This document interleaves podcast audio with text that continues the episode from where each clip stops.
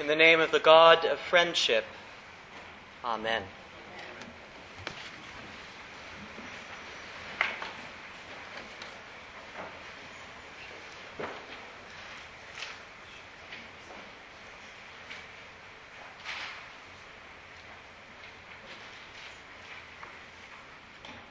Several weeks ago, while I was vacationing back home, I drove down to Kansas City to meet with a high school classmate. Ching and her husband joined me for dinner, and it seemed like we picked up right where we had left off. The thing was, we hadn't seen each other for 17 years. We'd only recently been back in touch after stumbling over one another through the internet service Facebook. And a lot had happened in each one of our lives since high school. Despite our becoming fast friends our last year at McPherson High, Ching and I had gone very different ways following graduation, and we had quickly lost touch. I went on to pursue chemistry and music and eventually piano, then off to seminary in the far west where all the fruits and nuts live, right? She had stayed closer to home and gotten training as a pharmacist and moved to the Kansas City area. We both had married at different times and settled in very different parts of the world. But there we were after 17 years, truly old friends now, chatting and laughing as though we had just stepped out of our calculus class senior year, out of an hour of helping one another through the challenges, mathematical, academic, and emotional, that came with being a senior in high school. Well, who would have thought? I share this with you only to remind most, if not all of you, about a story you already know in your own lives. And that is the abiding strength and the perennial nature of friendship.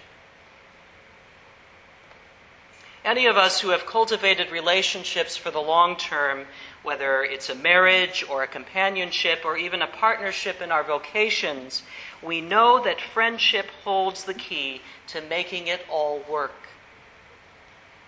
Spouses must learn to become friends if they weren't friends before they married.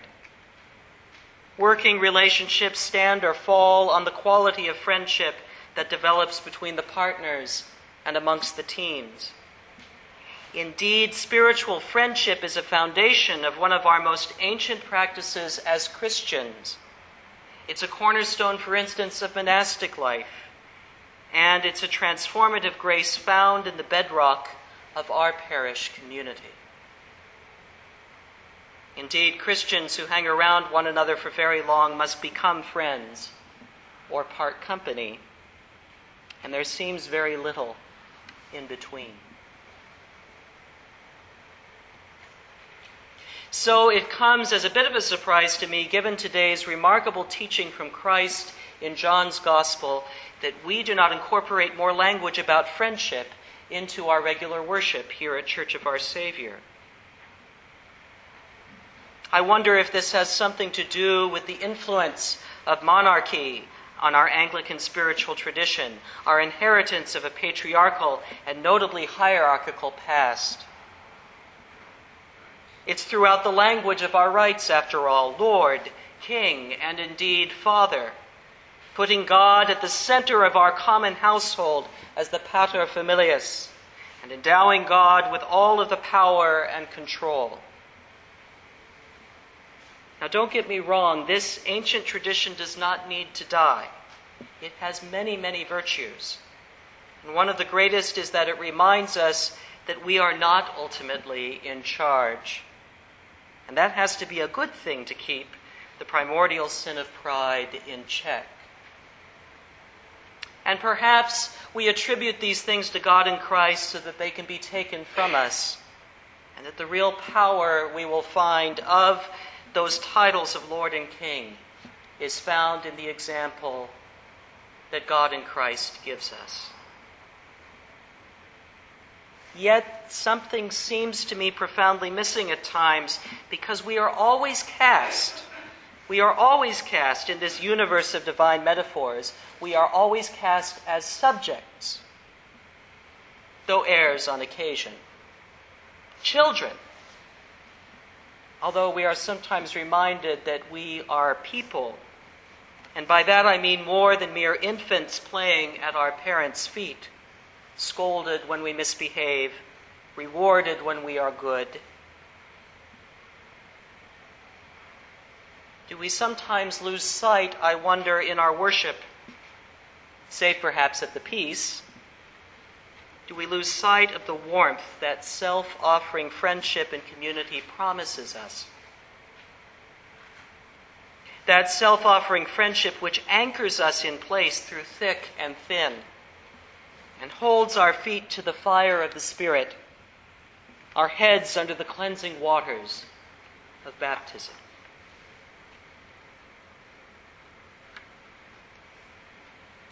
The solid spiritual food that Christ reintroduces to us in today's gospel is that we are invited to become friends with Christ. More than the people of God, we are invited to grow up and become the friends of God. Having incorporated into the very essence of our being the self giving love that is God in Christ we are in the process of becoming like him, a friend in the redemption of creation, a friend in reclaiming all that has been wronged and violated, and helping set it aright again.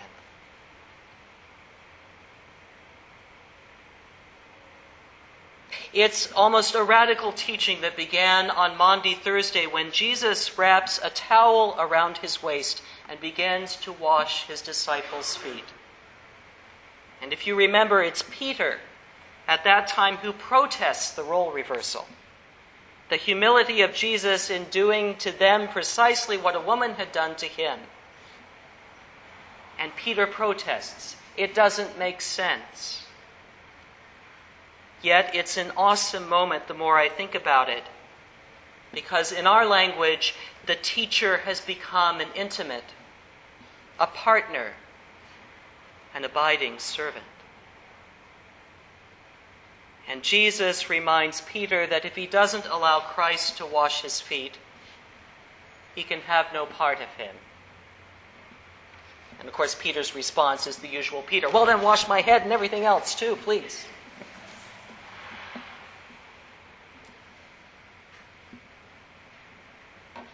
But there's more.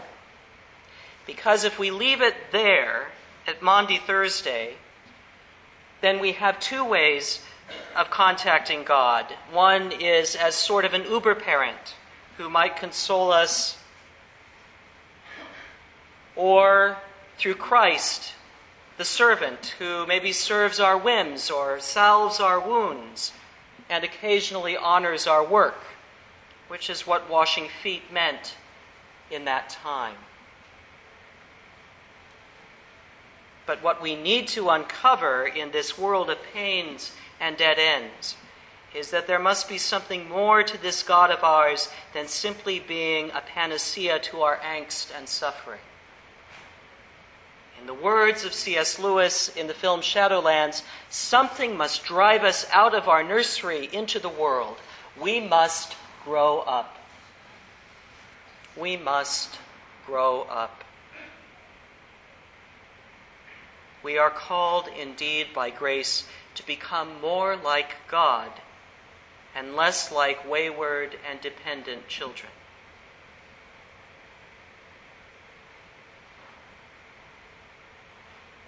But if by grace pain becomes the driver behind our spiritual growth, friendship might be what draws us forward, might be an end to where we are headed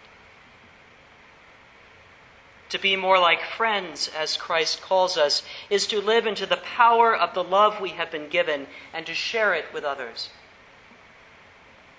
To become servants of one another and embrace more fully the central commandment of our baptismal covenant, the central commandment indeed of the offerings of God's table. to love with a mutuality and a commitment that reflects the divine nature planted within us by the shared body and blood of Christ. To offer ourselves radically, if need be, for one another. That is the call of friendship. And it is, for all of its beauty, theological dynamite in so many ways. In today's brief reading from Acts, the followers of what begins as a small sect of Judaism, a sect of folk who call themselves Christians, discover friends in the most unlikely social place imaginable amongst the Gentiles, the outsiders, the uncircumcised. Christianity suddenly ceases to be a sect and becomes something profoundly more. And Peter, who has suddenly, with his encounter with the centurion and with these revelations from God, recognizes that Christ indeed is the light not only to Israel, but to the nations. The light to the nations that the prophets of old had foreseen. And that means that being Christian transcends cultural identity and bloodlines. The followers of Christ discover that the Spirit holds the key to overcoming barriers of race, tribe, and even tradition. And all these claims of identity are offered up in the friendship of the gospel. Friendship with Christ means grace has sprung the hierarchical trappings of our ancestral cultures and blown out the walls of patriarchy. It means parents do not own their children.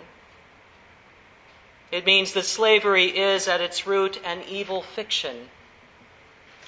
It means, too, that children do not own their parents, and students and their teachers are mutually accountable.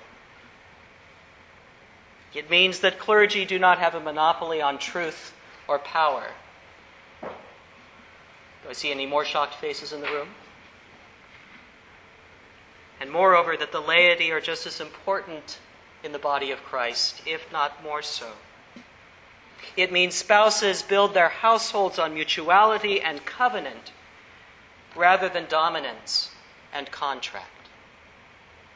It means the captives are set free and it underscores our obligation to feed the hungry, heal the sick, and clothe the naked.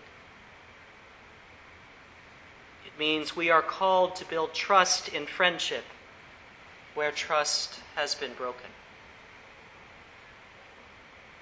And it means that friendship with God, like our friendship with each other, transcends time, space, and even death. And it means that we are freed by the promise of resurrection to become more fully who we were called to be children, then heirs, then siblings, then friends, all made in the image of God. Amen.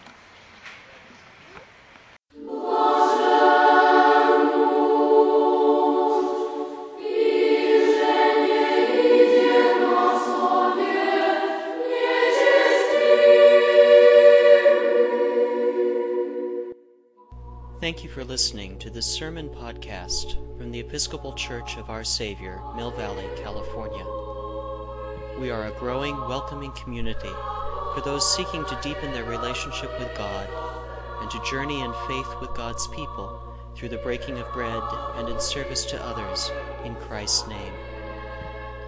You can reach us by phone at 415 388 1907 or visit us online at oursaviourmv.org. That's O U R S A V I O U R M V for Mill Valley dot org. We wish you God's peace, and we hope to be able to greet you in person very soon.